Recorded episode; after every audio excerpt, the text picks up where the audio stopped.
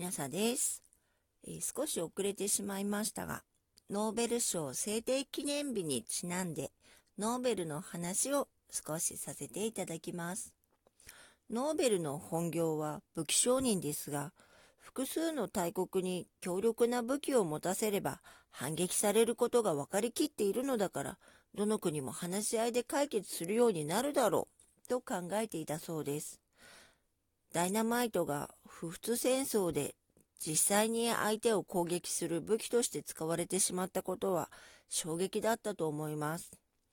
ノーベルには子供もいなかったので、毎年前の年に一番人類の幸福に貢献した人に遺産を分けてほしいという趣旨で、えー、ノーベル賞の元になった遺言書を残したそうです。アインシュタインも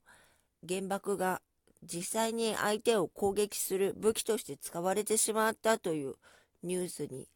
を聞いて泣き叫んで悲しんだという逸話が残っていますよね。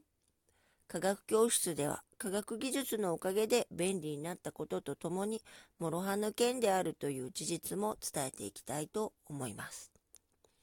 えー、ノーベル賞制定記念日にちなんでノーベルのお話でした。